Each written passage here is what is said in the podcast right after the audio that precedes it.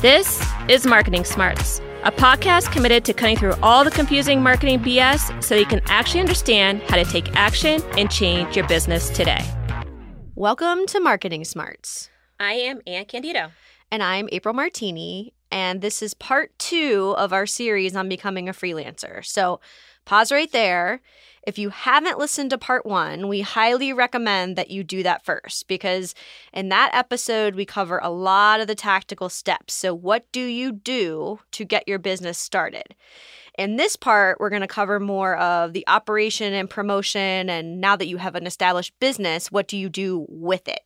So, just if you haven't listened to that, go back. Otherwise, we're really going to shift from the tactical aspects of establishing the businesses to doing work in the business. And this is where it really gets real. So, we have talked about that sort of paralyzing fear that happens when you first decide to go on your own. This is probably the secondary uh, bout of that, if you will, where you actually have to go and do something. Yeah, I know this was a big one for me. I mean, questions like, Eh, do I really know what I what I know? Is this something people are actually going to buy? Are they actually going to hire me? What if I fail? How much do I charge? Like all those questions that just want to make you not do anything. And this is normal, so let's just say that from the beginning. But it's really about what do you do with it. And in the first part of this episode in, you know, the previous part one, I guess we'll say, we did talk a lot about the journey. And that's the important part to think about here. So it's okay to feel fear, but you have to go and do something with it.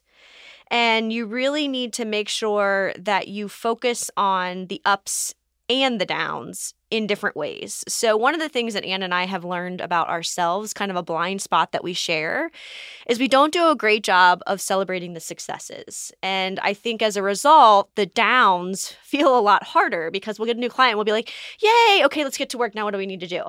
Versus when things aren't going so well, it's like all of a sudden we forget that we've had all of this success. And so, I think you have to take moments in all of those parts. Again, back to that journey analogy. Being an entrepreneur is just like life. There's ups and there's downs, and it's what you do with them. And the good part about this is we're here for you, for you. So you don't have to do it by yourself. Um, and what we're going to focus on today is really how to operationalize and promote your business so that when you have these moments of fear, you know what to go and do with them. Yeah, and I think going back to your point about celebrating the successes, I think the one that um, is going to be really good for new entrepreneurs to know is that uh, money isn't necessarily success. So you have to find different ways of like what the success looks like. Like maybe it is you just got your new client, or maybe you did really exceptional work and the work was really good, or you know um, you started a podcast and people seem to like your podcast. Like you know it, it, the, what uh, Tom Bilyeu is one of my my faves. Um, he was one of the co-founders of the Billion Dollar Business uh, Quest, and as well as he has his own podcast, Impact Theory, which is phenomenal as well. He always says that that the struggle is guaranteed, but the success is not. So just you have to embrace the journey. So if you, you don't hear from us, you can turn on any podcast from any entrepreneur and they will tell you the exact same thing. Um, that it's going to take the grit, it's going to take the perseverance, it's going to take the determination, but you need to learn to embrace the journey. You need to learn how to celebrate your wins because that is what you're going to get the most satisfaction out of at the end of the day, probably. Absolutely. Mm-hmm. And so we have our top four today. On the last episode, we messed up and said five, and it was seven. No, this week it really is four. And these are the things that we feel like, again, once you get off the ground and you say, I have a name, I have a company, I have an LLC, I have the EIN, all those fundamental things, you can go and actually start doing business.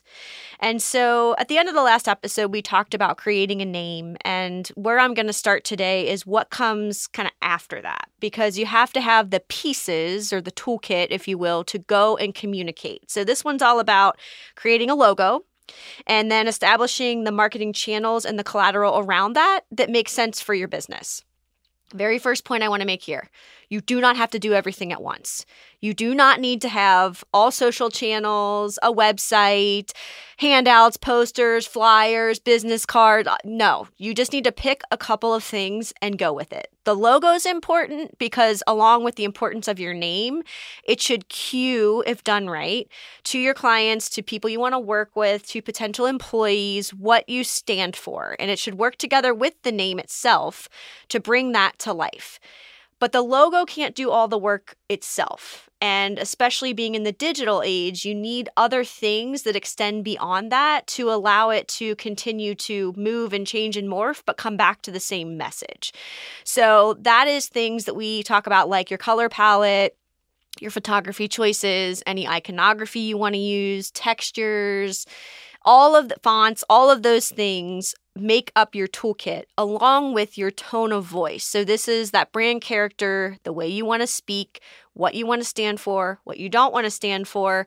And this toolkit is sort of like your Bible. It shouldn't be too long, especially in the beginning. I mean, a PDF of one to two pages, it spells out the verbals and the visuals, but it really becomes the playbook by which you execute anything. And from there, you should be choiceful about what kind of material and content you want to create and where you want to put it.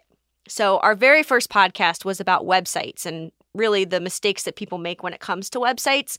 But we put that one out first on purpose because we feel that in this day and age, with COVID and with the digital age put together, you have to have a website. That is the first place someone's going to go either to find you or after they meet you, they will go to make sure that you're actually a legit company. So, all that visualization and verbalization you put together should be put to work pretty immediately in that place. If you want to do social first, it's up to you. I think Anne and I caution against this sometimes right off the bat because it's a ton of work and can suck a lot of time. So if you are lucky enough to have clients in the beginning, I would say just be careful about that because if you're going to do it, you need to do it right. And that means spending a good amount of your time on it. In addition, believe it or not, business cards are important to have. I know we just talked about digital and all of that, and we're not seeing people in person as often right now. But for whatever reason, that still seems to be something that speaks to people. It says you're legit, it says you're a company. There's still the exchange of cards around the table if you happen to be in person with people. So we would say that's another one, another staple to have. And Beyond that, have something else that speaks to what you do that can live in electronic and printed form. So for Anne and me early on, it was a one pager. That way we could explain pretty succinctly what we did, what services we offered, who we were, you know, why we were together, and why you would want us, as we preach most often. Um, and those were kind of our starting materials and the things that made sense for our business to go and say, okay, this is our credibility, but also this is how we're speaking and communicating consistently. Yeah, and I think in addition to that, we also developed our LinkedIn presence too, right? Because that's a very business-oriented way to network. Um, yes. So when we say social, we're you know Facebook Instagram, Pinterest, all those other social sites, which may you may need if you're selling a product per se, because those are really yes. good places for product to live. But if you're talking about freelancing, usually your LinkedIn is the primary source of where you're going to do your first level of networking. So that we do believe is a is a good place to start establishing your credibility and your reputation along with the uh, the website. So um, and if this is all feeling kind of daunting, we do offer a fast start package. It's a actually a perfect gift for the entrepreneur in your life. You know, as Christmas is coming around and New Year's resolutions. But we will take that and we'll we'll, we'll put this all together for you in a very efficient package that is going to give you your your logo, your colors, your your um your, your playbook, if you will, just to give you a place to start because you're going to want it when you brief anybody else, right? April, like it's yes. like what you're going to give to anybody else who's going to do any work on your business at all um, as your business grows and scales or as you have influencers who may come on board that also are going to speak on behalf of your business. Yes. And honestly, this year we've done a ton of these. And I'm sure you're sitting there scratching your head and thinking, especially being an entrepreneur, this seems like a steep expense. You know, is this really something I should do? But what we see is too many times people don't do it and they grab a logo from Fiverr and they're like, oh, I can pick pictures and they go do all this stuff themselves. And at some point, as their company gets going, inevitably, there is a time where they're like, shoot, I don't have all the things that I need. And when you're trying to go backward, especially when you've already mm-hmm. been in the marketplace, it can be really hard to do that. And so we've had a mix of both. We've had instances where people come to us and they know they need this stuff, and we're able to help coach them through what all the pieces are.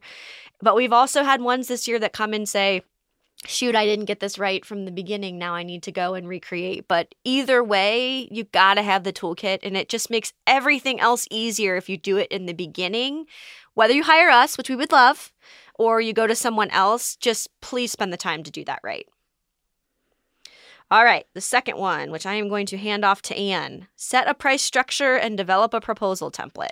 Yes, like I said, trying to figure out how much to charge was probably one of the most daunting things I had to do because one of the answer to what should I charge is really, well, what are people going to pay? And this is why it's very important to develop your brand from the get go. When we talk about providing value that's above and beyond what you actually do, that is actually what people are going to pay for. They're going to pay for that that value because what you're going to how you're going to do it is going to be almost in some cases more important than what you do. So generally when you start out though all that uh, still being true is you're going to charge on the lower end of the price structure that's just a case and this was one thing i even learned coming from p&g where i know what i paid for other people who were doing my work because I paid the agency. So I knew what their hourly rate was. And even if I deducted for overhead and I could kind of reasonably figure out what they were going to charge and what I could charge in, in addition to. But the difference was is they were already established and they were working in the context of their agency. I was uh, brand new, fresh to the world, and I really had to establish myself as a entrepreneur. So yes, I have my P&G creds to back me up and that was important, but I think the one thing I learned was that you have to respect the process.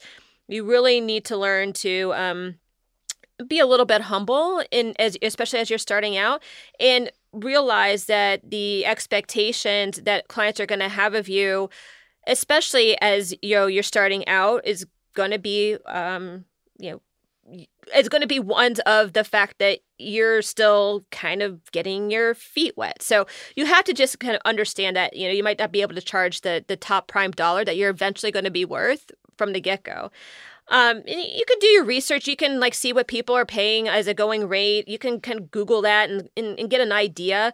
But the best way that uh, April and I have really uh, found that um, you can dial this in much more quickly is by giving a tiered proposal. So you call it gold, silver, bronze, tier one, two, three, whatever you want to call it is is fine. But what it allows you to do is allows you to scale the work according to a rate. And so your tier one may be more simple. Your tier two is a little bit more an additional scope. Your tier three is, you know, the, the maximum amount scope. What we find is that most of the time people will kind of gear more towards the middle. So your middle should be like the one that you actually really want people to buy. Don't be surprised though if they pick the tier one to begin and then they want to increase as you go. So that's the other way of showing, hey, we can start here and then we can add these things on as uh, you find that you need them and as your relationship with the client grows, right?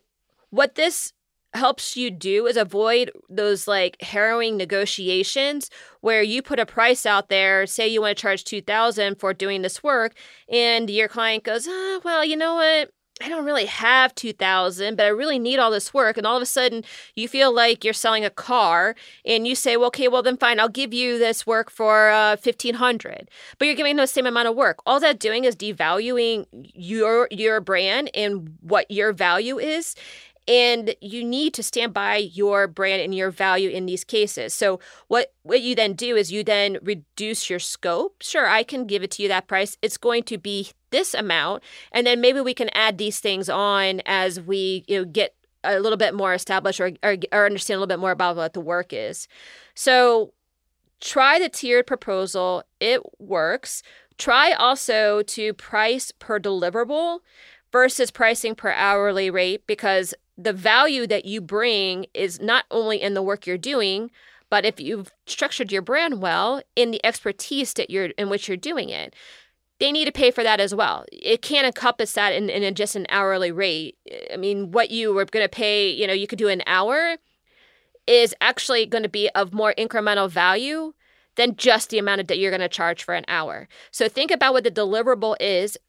Set your proposal up as that deliverable and not just the work, but what you are producing that's going to help them, whether it's a a social strategy that's going to take your business to the next level, said very generically. You know, obviously, you find a better way of saying that, but it's something that's very business oriented that allows them to see that the impact you're delivering has a lot more value than just the work you're doing. Yes. And I, I think the other thing is, well, we're sure there's some kind of psychology around this tiered thing because it absolutely does work. I will reinforce that 100% because I think it's almost like the client has the allowance to negotiate with themselves without us in the room. Um, and it allows them to choose, which I think makes them feel a little bit more comfortable. But I think a lot of what happens is you get into the dog and pony show too quite quickly if you don't just move things along yourself. So I think with that tiered approach, Anne and I are taking initiative and saying, I hear what you're saying. We've also done this a bunch of times. Here's what we've seen based on your industry. And then that deliverable based um, approach, I think, lets them see what they're going to get and then pick what they want to get and feel a little bit more in control of things. I think the way, speaking again from the agency model, the way that we worked for so many years was you had this like timeline or approach or steps or whatever that was kind of patented, if you will, by the agency. And so we were a bit inflexible and we would say, well, it's going to be a, you know, $30,000 immersion phase and then we'll get to the work. And that's going to take six to eight weeks and we'll get something in market in, you know, three to four months. Well, that's not how the world works anymore. So I think Anne's point about being deliverable based has become important too and saying it in a way that they understand. I mean, do they know what a verbal and visual toolkit is all the time? No, that's our job to explain it. But if we explain it in terms of it's your logos, your colors, your photography, that's phase one. And then we'll add on icons and sample designs, phase two. Like they can pretty easily navigate between what they're getting and what the trade offs are within the proposal we have and also to make it time bound right yes. so that was the other thing um, that is a really important point is make sure when you set up your proposal that you're getting paid on the deliverable not when they say it's all done. Yes. And make sure you specify how many iterations you plan to do of the work so you're not stuck in this you know horrible do loop of them wanting to change a little thing here and a little thing there just to avoid paying you or and, and or having you know the work completed. So two big uh, suggestions there as well. Yes. So the next one we have is start to market your business. So with Anne being the one that was more of the bring it to life experience, I'll hand this one to her too. Yeah, so this one also was a one that caused me a little bit of consternation. Um, but really, the way to start marketing your business is to make a list of everyone you know in your network who would appreciate your talents. And then you start to reach out to them. And this was really, really hard for me because I was the one, or I felt like I was always the one that was supposed to know everything. I didn't need necessarily anybody's help. And that was just kind of by, you know, my personal brand as I was, that was just how I felt like people saw me. So to actually have to now go ask people for help was really, really hard. But what I learned was that, you know, this is not a time to be shy and that the business and my desire to have the business was worth that to me. Um, if you're going to sit at home and you're not going to take those steps to do things that are hard because they make you uncomfortable, again, probably um, a sign that you may not be totally ready for this. You're going to have to break out of your comfort zone and do things that make you uncomfortable. But what I learned very, very quickly on was that there was a ton of reciprocity. I and that was something I didn't totally expect. Um, in people that I you know didn't think maybe would want to help me as much were people who actually turned out to be the ones who were the most helpful. And part of that was a little surprising to me because I was like, why do they want to help me? And then it, what I, when I finally kind of asked somebody, they're like, well, somebody help me, you know? And so it's, all, there's, that's a really awesome thing about the communities and entrepreneurship communities is like, it, it feels like in general that there's always a paying it back, paying it forward kind of mentality. I also realized that a lot of the work that I'd put into helping these people along in my career, um, is now it was their opportunity to kind of give something back to me, and that was a little uh, unexpected as well because I was I, and because I, I really I was like why why? I mean I just didn't understand, and then I started looking back. I was like, oh, you know what, I gave them a lot of business, and they want to help me, you know? And so there is a reciprocity thing here that is really important and that you need to um, acknowledge. And it's okay to leverage that. But you can sweeten the deal. So there's things you can definitely do to sweeten the deal. So first, you can offer a discount. Um, you and I we just said about valuing your work, but when you overtly offer the discount, you offer it on the conditions that you're offering it it it sets a precedent and it's okay. So in this case, you might say, "Hey, you know, I know you and I were just starting out. I'd be happy to, you know, do this as a trial basis, or I'm gonna I'm piloting this, you know, so I'm taking a little bit of money off of it." So there's always a rationale for why you're doing a discount. You don't just give a discount, but it, it is a basis for helping to get a way in.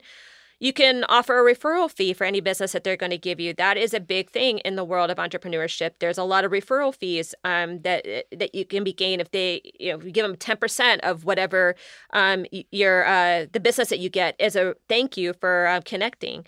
Um, start engaging in groups. Um, start creating content so that you can start um, really developing an equity for yourself, a reputation for yourself, credibility. The, whole objective here is just to start planting lots of seeds and really be vigilant. And you've heard us say before, vigilance means you fertilizing and watering your seeds. It doesn't mean you're standing back and watching them and waiting for them to grow. So you want to plant a lot of seeds.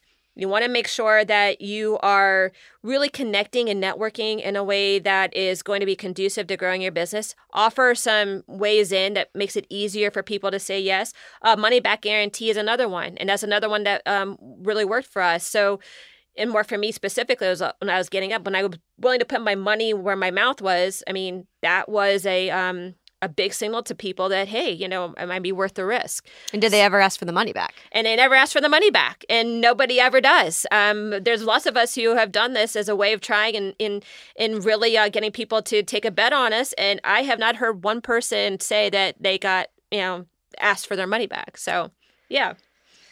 Yes, and I would say to uh, to the point I made first about you know building the tools and then going and being in places. Part of this too is it's putting yourself out there, but I think it's also balancing that with doing things that you feel like you're good at or that will be easier for you. Meaning, if you're like me and you love long form content, blogging is probably great for you. Podcasting is also great for me for that reason. Mm-hmm um, writing Facebook posts and being super catchy and clever. Like I can do it for my clients for some reason. I have a block when it comes to myself. Like it, it just it depends what actually works for you. And you want to make sure, yes, to put yourself out there and all those things that Anne said to market the business. But since you don't have all the hours and all the time to do all of it, make sure you do things that you feel like are authentic to you because otherwise people will feel it, right? I mean, mm-hmm. then they won't feel like it's as authentic, all of those types of things. All right, and the last one I'll take. Just try it. I talked in the first episode right at the end about perfectionism. This was a tough one for me. It's always been a tough one for me. But there really is no way to control with 100% certainty that all of the things you're going to do and put out there are going to go off all the time without a hitch. And I think if you treat that as freeing, there is an authenticity to trial and also just the expectation anymore because of the digital world that we're in where people have more patience, more allowance for things. They're used to seeing things a certain way anymore. And so the smarter thing to do is to adopt kind of a learn as you go mentality. So, similar to what Anne said about not waiting for the phone to ring or not waiting for your seeds to grow and making sure you're cultivating them, testing and learning is a similar manifestation of this because what you're saying is, okay, I have this idea. This is definitely in line with what I set out to do for my business. Do I know exactly from A to Z how to make it happen? No. But I know enough to know that I can get it out there and try it. And then if it doesn't go perfectly the first time, I'll just fix as I go. And I think that allows you and has allowed us, honestly, a way to pivot with intention throughout the entire process of what we're doing. Anne and I have 35 collective years of experience. We believe that we've seen most things and can solve most problems. But is everything exactly something that we've done before? No. So we try things, we learn, and then we make it better as we go. And that's the way we work. And that's 100% what we would encourage for all of you. Right. I think because if you are locked in this mindset that it has to be absolutely perfect, it almost sets yourself up to be in a pass fail mm-hmm. situation, right? Like you build it all up in your head. You've worked so incredibly hard. And if it doesn't go quite right, it's going to be like the ultimate like disaster failure. And, it, and it's hard not to feel that way. So the, the really allowing yourself some flexibility where it's like, baked enough, but you are still kind of uh, testing the waters and, and do it with intention. I mean, it's not just like, well, I'm just going to throw everything against the, you know, the, the, you know, spaghetti against the wall see what sticks or against the dartboard, you know, and see what, what lands. It's, you're doing it with intention and you're doing it with some level of expectation in mind but realize you're just putting out a bunch of hypothesis, right? It's mm-hmm. like if I do this, I think this is going to happen. I've laid out all the stuff that I think is going to work in order to deliver that well. And if it delivers that well, it's like, great, let's do more of that or let's kind of refine it. If it doesn't go right, like, oh, well, that didn't go quite as expected. Why not? You know, so it becomes an exercise, like we've said, of really embracing the journey um, and really understanding that it's going to just have to flex. It's going you're going to have to pivot. It's not going to be exactly what you think it is. We none of our businesses have been exactly what we thought about, you know, and I it, it's but it's been a uh, a welcome, you know, where it's like, oh, I didn't even know this was possible, you know, and uh, things open up that you didn't expect them to because you are allowing them to. Yes, exactly right. Are you craving a deeper dive immersion into the topics on our podcast? Then you will appreciate our virtual consultancy. Located on the shop page of our website, forthright people.com, you can now download our digital coaching modules on vigilant leadership, culture building, and social strategy. For the cost of a book, you will get diagnostic tools and exercises to assess your current state and development tools to quickly and intentionally improve your proficiency. These are quick yet effective ways to improve your marketing savvy today. Check it out and let us know other topics you would like us to go deep on. What we usually do, right, is the in the trenches, which is where we typically address situations that have been put to us or people have asked us questions about based on specific industries. Since this topic is a little bit different, what we're going to do is go through challenges that any freelancer would face. So, not necessarily specific or through the lens of any particular business. And what you'll hear in this section is Anne and I philosophically, I think we agree on the use of these things, but we use them differently and to different degrees. So, this first one we have here is all around the idea, and this is a big one, you guys. Potential clients want to see examples of my work, but I'm just starting out and I have a ton of experience, but what can I share from my previous life that's going to be okay since it wasn't done under my new company? And so this is tough, absolutely. Um, I think it depends, and there's lots of gray. And you know, if you're coming from P and G versus you're coming from the agency world, totally different sets of rules. But there are definite ways to get around it, and there are people out there that have done it successfully many times over. So we have some things that we've both done, and I think we'll just kind of take you through some examples of those. And like I said, you'll you'll hear different ways that we approached it. So one of the ones I'll bring up is leveraging your background. Um, I've talked about the journey to getting to where I am today and really pragmatically learning different skills. Um, what I think that means for me is that I have examples that apply just about anywhere, whether I have specific experience in X industry or with X size of client, et cetera, et cetera. And so for me, I leverage those skills and experiences to tell stories that connect back to the client's challenge where they tend to go, oh, that is what I'm facing.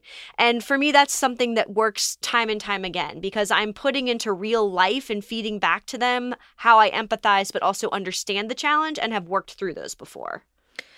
Yeah, I mean, and really, when you start out, that's all you you got to yeah. some extent is you have your background, and this is where it becomes really important. When when we talked about what do you sell, that you become very specific about your role in these activities. And like I said, this is not a time to be shy or you know to to really under uh, undermine your, your your your contributions here because people are going to really want to know what you did. So mm-hmm. take the credit for it, and it doesn't have to be necessarily you know you're the leader of everything and you were you know god's gift to brand building and marketing it's the fact that you created an, an element of the program that nobody else was able to create mm-hmm. and that becomes an element of, of what you sell that becomes very important for a potential client and if you don't have the experience, um, go get some. Mm-hmm. So, um, it, you know, a lot of other things that like I, have heard other entrepreneurs do is they um, will go to their local church or or, or a local um,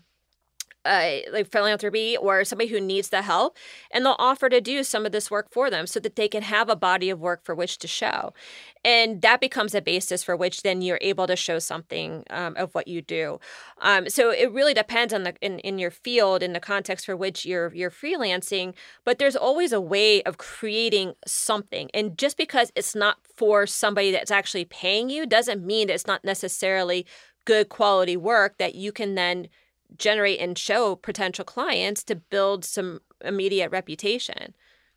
Yes, and I think the the other piece is you can you can talk about clients that you've worked with and for before. Now, I think this matters mm-hmm. to different degrees depending on the clients, but it's always okay to say who you worked with I mean, companies don't typically have a problem with that. I mean, even the P&Gs of the world are okay with you out there saying I worked at X agency and I worked on these businesses.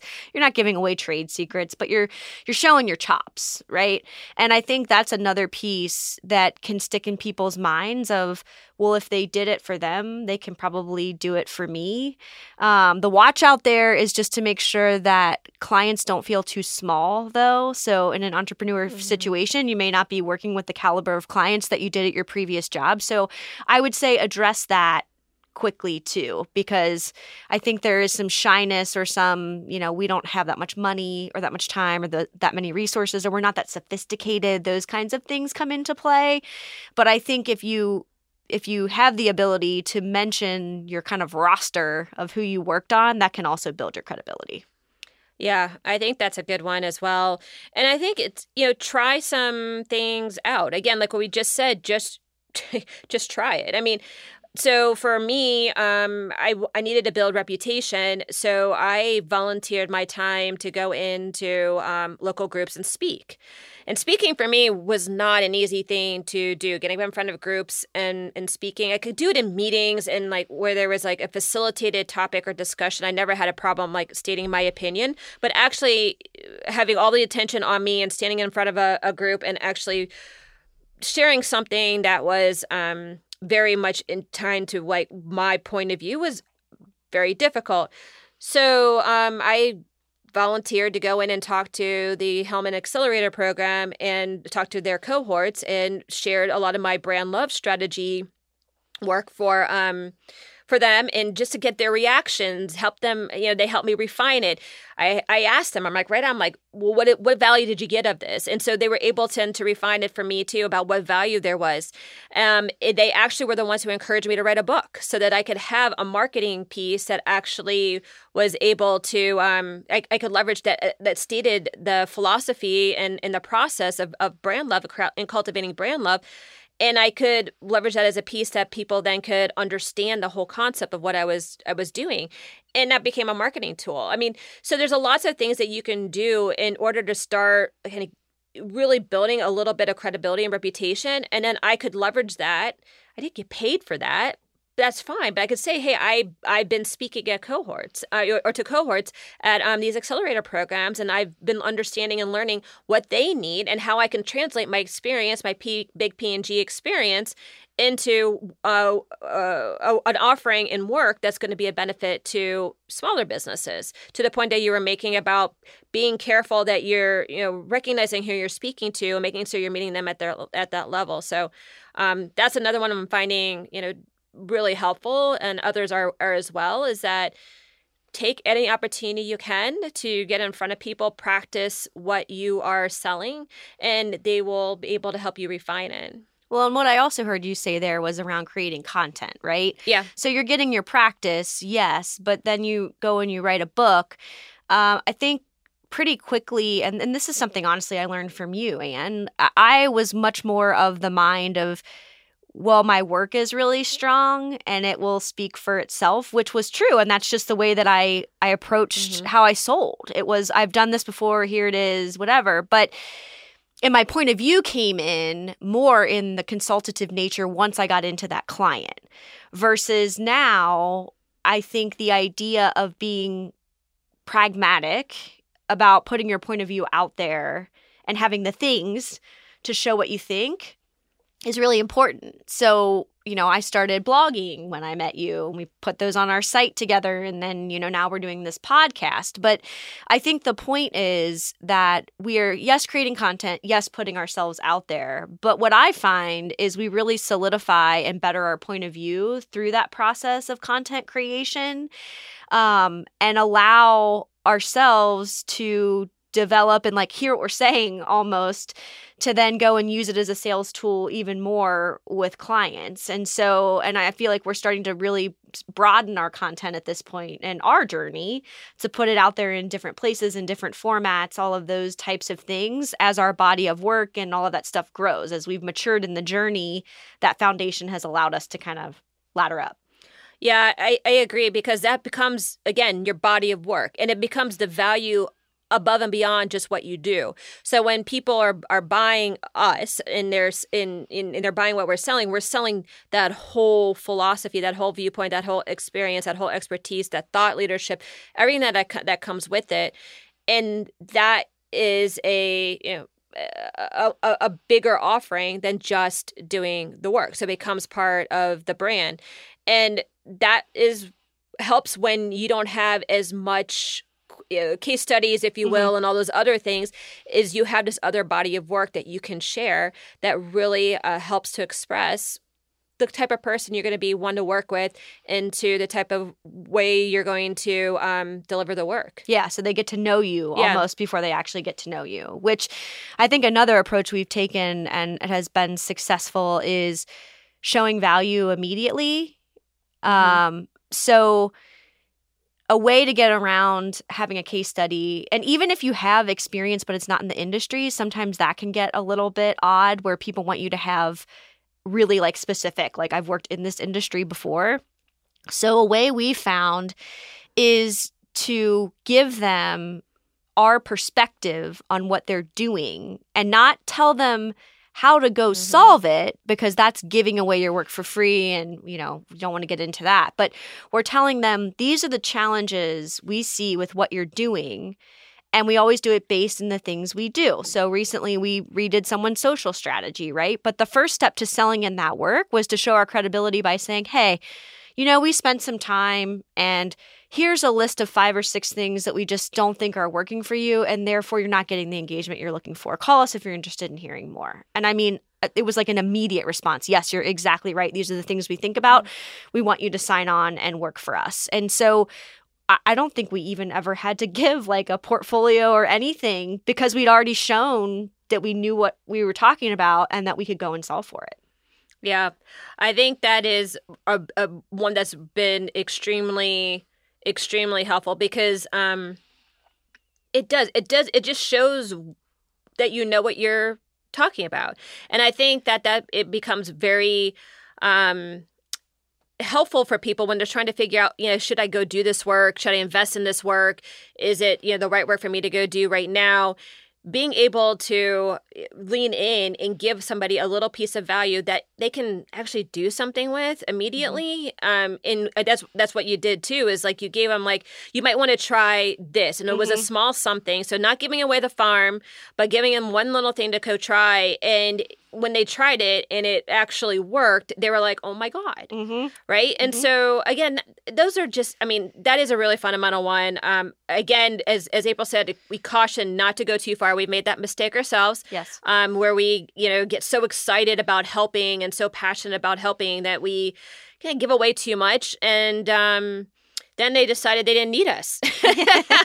or they didn't need to pay us. Yeah, they didn't need to pay us, you know? And so we're like, oh, well, that kind of like was not what we intended. So um, don't do that. And you'll know, your gut will tell you like when you've, you're giving away too much. But, you know, especially early on, you can't be overly stingy either. Um, the worst case scenario is that you get that experience, you kind of learn um, what is the, the the limit there, and then you're better off for your your next client. But it it just gives you again that data and that feedback. And that was like that leads to another one. Like I had mentioned it before, but I think I still think works really well is give them some value, but then give them some sort of guarantee, you know, and that worked really well for me to get with some of my first clients, which was, hey, listen, I know I can help you. I, I feel confident that I can help you. If I don't help you, I will give you your money back. And because really, I, the only thing I had that was like at risk there was my time, really. And so I was willing to risk that because I really felt like I could help these people. And like you said, um, they never asked for their money back. Mhm. Um, and nobody else who's tried it has. So if you really believe that you're, you know, offering something of tangible value that people are going to buy and they're going to appreciate, don't hesitate to put up that guarantee. It, now, it doesn't work for everything, and you shouldn't do it on an ongoing basis for everything because eventually you'll build your credibility and reputation where you don't offer the guarantee anymore. But in, in these early stages, it doesn't hurt, and it makes people feel, hey, this person is invested. They they get it. They not only understand my business because they've given me a little bit of value. Um, they it, they're showing that you know they're extremely relevant, and they're showing that um, they uh, understand the dynamics that I'm facing, and you know uh, why not? Why wouldn't they? So um, yeah, that's an, that's another one I think that's worked really well. I will say that that one gives me heartburn, you guys. Yes. as the more risk averse one. Um, and that brings us to another one here about partnering with someone who has the expertise, which we've talked about our journey and the fact that we did that very intentionally with each other. But I can tell you that when Anne brings me some of these harebrained ideas, when I first hear them, Hair braid. what? when I heard money back guarantee, I was like, you are insane. Um, but I mean, her point is right, right? Like if you if you can do the work, you can put that out there. And I would also offer the caution that you don't want to do that all the time. And that sets a kind of a strange precedent. But the point is well taken, which is you literally are putting your money where your mouth is. And if you're bold enough and brave enough to do that, then you must know what you're talking about. What other harebrained ideas have I brought? I'm just curious. I don't know. When I when we first one? started down the PR path, which is not my area of expertise, and I was being told that I was gonna, you know, interview and be on podcasts and all these things. Like I said, the self promotion wasn't so natural to me, and so while I felt strong in my personal brand, I was like, man, she's really making me put myself out there. Hairbrained at the time, not hairbrained anymore. Okay, so we talked about a lot of things in that section. So let me just recap quickly. Um, the things that really help you get out of your own way or get out of the way of the question around work and, and hard examples are leveraging your background in creative ways. So speaking to the type of work you've done or your client list, if applicable. Create content, put it out there, ask people what they think, uh, which is a point Anne made, and do that creatively. You know, volunteer your time or or do a trade or you know those types of things so you get the experience you need. Leverage your network, uh, tap into the people you know that want to help you. Offer the money back guarantee with all the cautions we talked about. Provide immediate value, which that's one you heard me talk about that I really love is is showing your chops, if you will, right off the bat. And finally, partnering with someone who's already legit, which is obviously what Anne and I did. Uh, so a couple more things to so cover. you're saying I was the legit one? okay, fine. You were the legit. We're both legit. Whatever. I knew she was going to get me back for that. Um, a couple other things that we've had people either we've struggled with or, or freelancers have asked us about is once you get into the work, how do you avoid things like scope creep or, oh, shoot, I undervalued the work or I'm stuck in this now? Kind of how do you, well, not get yourself in those situations, but if they do happen, what do you do? And I think this is tricky, right? Because you heard Anne talk about the fact that you can't necessarily jump in and charge a crazy price when you're just starting out. And so you have to be mindful of that. But on the other side, you definitely don't want to get in a place where you're undervaluing the work that you're providing. So I'll tell you right now, we do not price for hourly rate ever. Unless we're truly consulting with someone and it's above and beyond that they want us to teach them things or whatever, that would be the only instance we charge based on the value of what we're doing. And we just don't have the conversations anymore about the hours because the value we give is so much more than the hours. So that's one thing. But when you do that, you have to be really honest about what they're going to get out of it and what the value is going to be. And there are definitely moments that things go south or expectations weren't properly met. Um, in these situations, we say have as much grace as you possibly can, but also know when to cut it off if things just aren't working out. And that might mean okay, you need to pay me for the work and I'm completely getting out. Or it may just be a conversation of like, hey guys, you know, the original scope was supposed to be one round of revisions. We've given you two more. We're kind of at a point where we can't do this anymore. Um, being respectful is important, but also just being respectful of yourself in those situations and making sure that you're staying true to how you want to work, who you want to work with, and the type of stuff you're willing and not to do. Yes, and I think if you're a corporate person like I was and you're listening to this, um, you're probably like, you know feeling some of the uh, uh, some of the same thoughts that I initially had had too, which was like, you know what, um, that's their problem. If it's not right, then I get to have like 10 iterations, mm-hmm. right? And, you know, and, and, and those are conversations that are, you know, really hard to have, especially in like a, a client agency relationship. But I, I just can say I understand the other side of it now. And I, what just, I want everybody to realize, especially if you're on the corporate side, kind of listening to this on the other side, is that it's really hard for somebody who is in that position to say no. Um, and the reverse to that for the people who are more on the freelancing side is you have to learn how to say no gracefully. Mm-hmm. Um, and mm-hmm. you can say no with a caveat. Um, one is is you know as April said, it's like hey you know this is what the actual scope was laid out in a proposal that we both signed. So um alluding to something that we've already told you about you know when you actually set up these proposals and maybe I didn't mention it as strongly as I should but I'm going to right now make sure you and your clients sign these. Yes. These are you become your contract, you guys. So make sure when you're setting up a proposal, somebody picks it, you are signing it. So you guys are both clear and you both are acknowledging that these are the principles and the terms for which you're going to do work.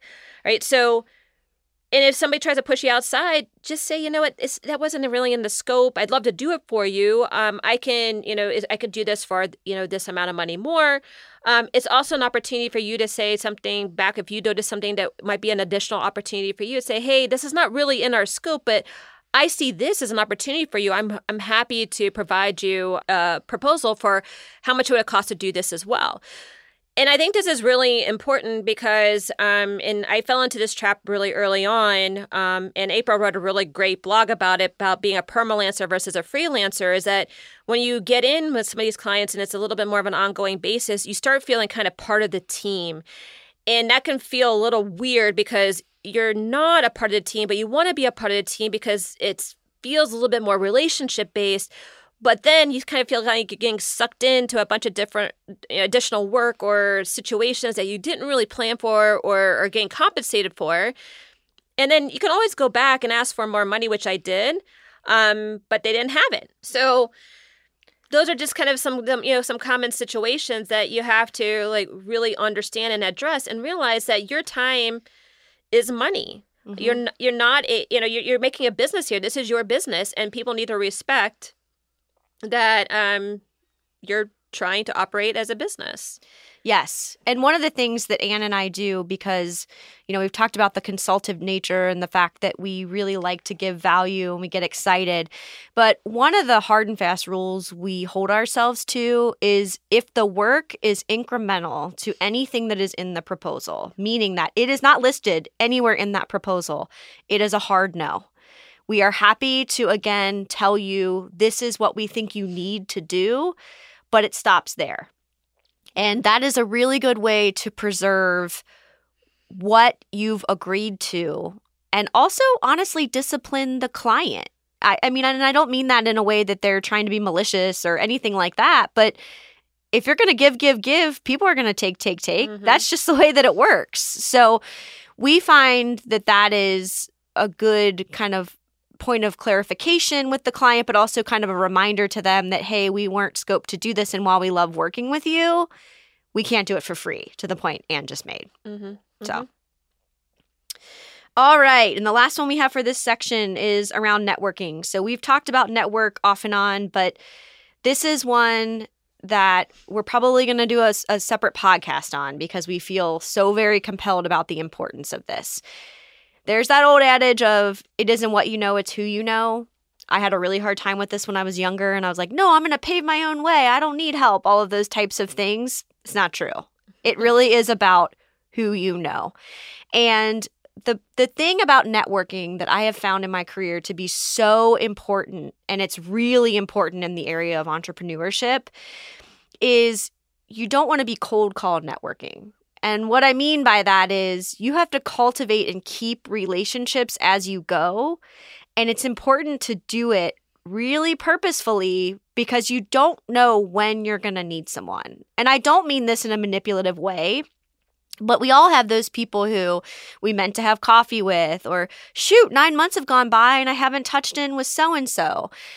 I am a list maker. I am a planner. We have talked about that. So I actually put reminders on my calendar of people that I haven't talked to in a while. I have monthly recurring lunches set up with an old coworker, and we don't do them every month, but we do them every two months instead of once a year because they're on the calendar.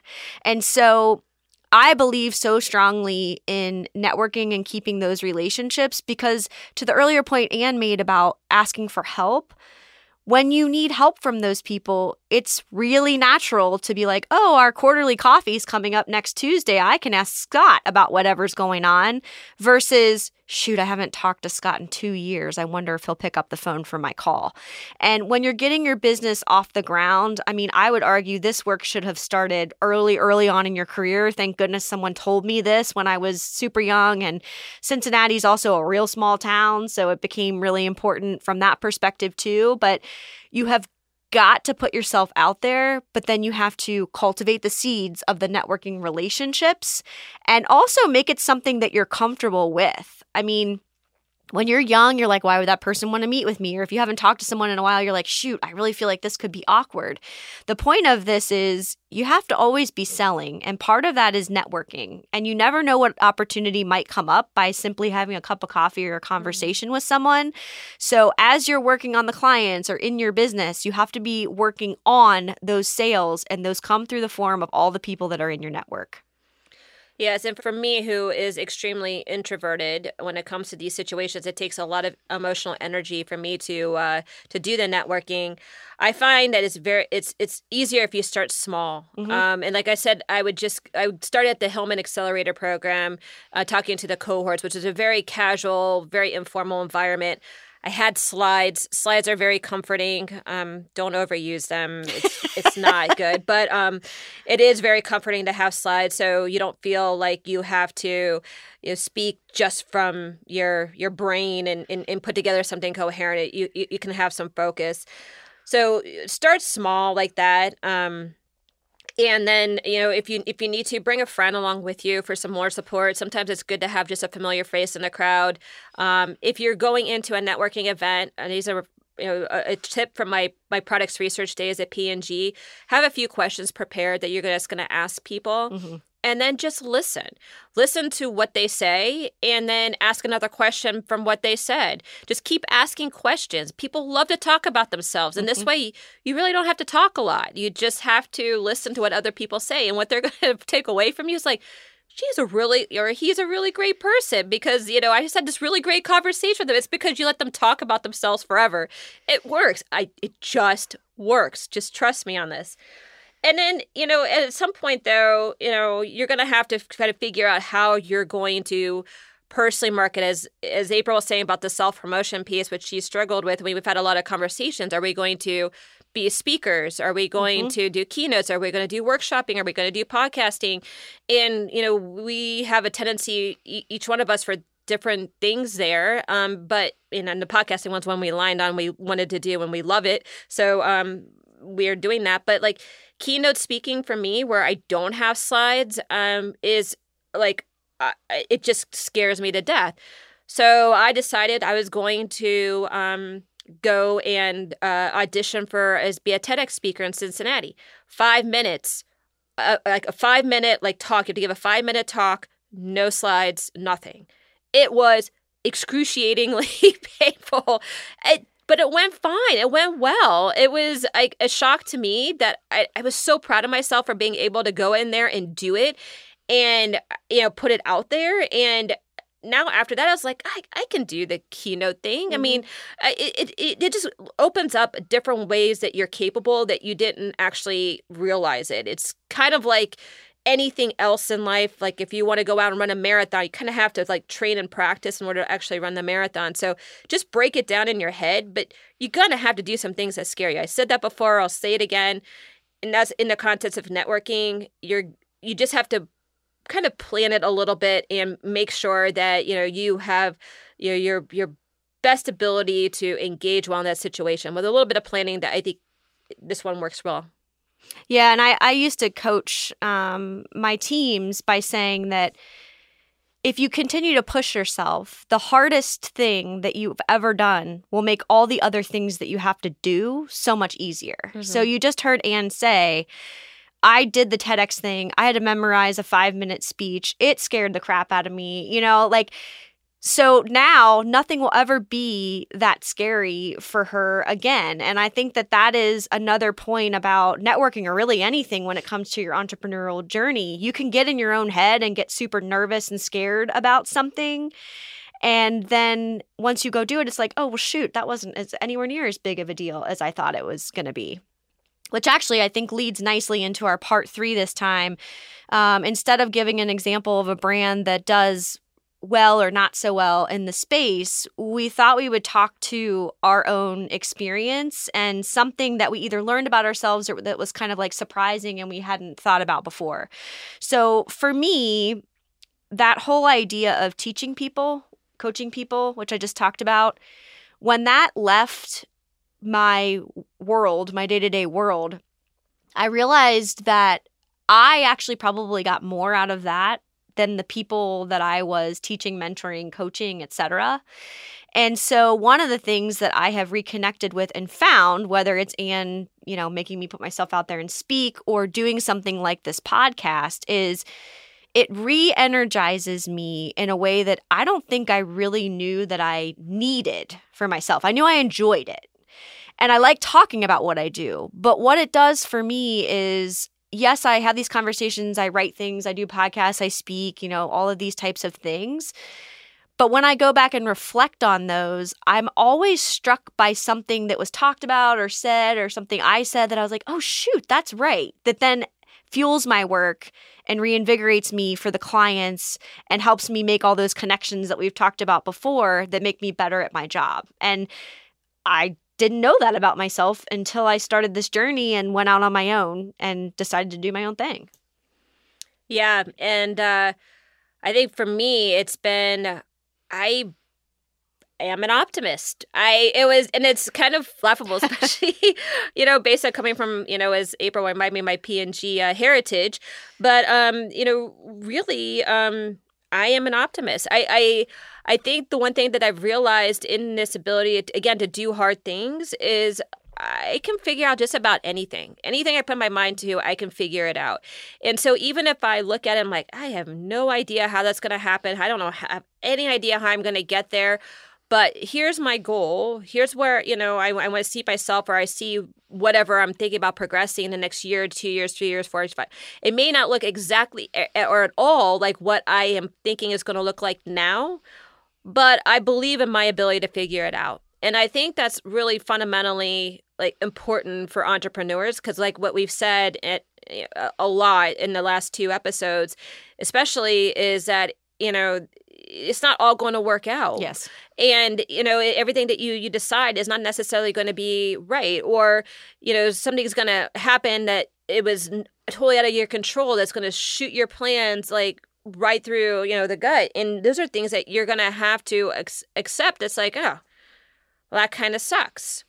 Well now what? Now what do i go do? What am i going to you know um how, how am i going to recover and i think if you can believe in your ability to figure it out even if you don't know it now you don't know how you're going to get there you'll start having this mindset of growth and you'll be able to open yourself up to what else is out there that's going to help you put your uh, put you on that right path whether it's people whether it's um you know training whether it is um, an opportunity to engage with you know another group. I mean there's there's something out there if your your mind is open to the possibility of achieving what you want to achieve no matter how big it is. You just have to believe that you can figure it out. Yeah, and I thought I was an optimist, and then I met Anne, and I was like, "Wow, this is a whole other level." But, but it does allow us to, I think, keep our heads in the game. And when things don't go as we expect or want, I think that's a characteristic that we share to differing degrees. Yeah, that keep us moving forward. So, okay, we've thrown a lot at you between this episode and the past one. Uh, lots of stuff about entrepreneurship, lots of lessons that we've learned throughout our careers, and lots of kind of stories about what to do, what not to do, what we've learned, all of those types of things. So, that is all we have for you today. Don't forget the checklist. Oh, right. I can't believe I forgot my checklist. Yeah, I know. So, we have a checklist on our website. If you want something to kind of tick off as you go and keep track of your journey with all of the points we have made, it will be on our website for download. And with that, go and exercise your marketing smarts. Still need help in growing your marketing smarts? Contact us through our website, forthright people.com. Mention you heard about us here, and we will give you a free 30 minute consultation. You can also share any topics you want us to cover which helps us give real world support to our listeners in real time. And if you learned something impactful, please share with a friend and don't forget to leave a rating and review on your favorite platform. Now, go show off your marketing smarts.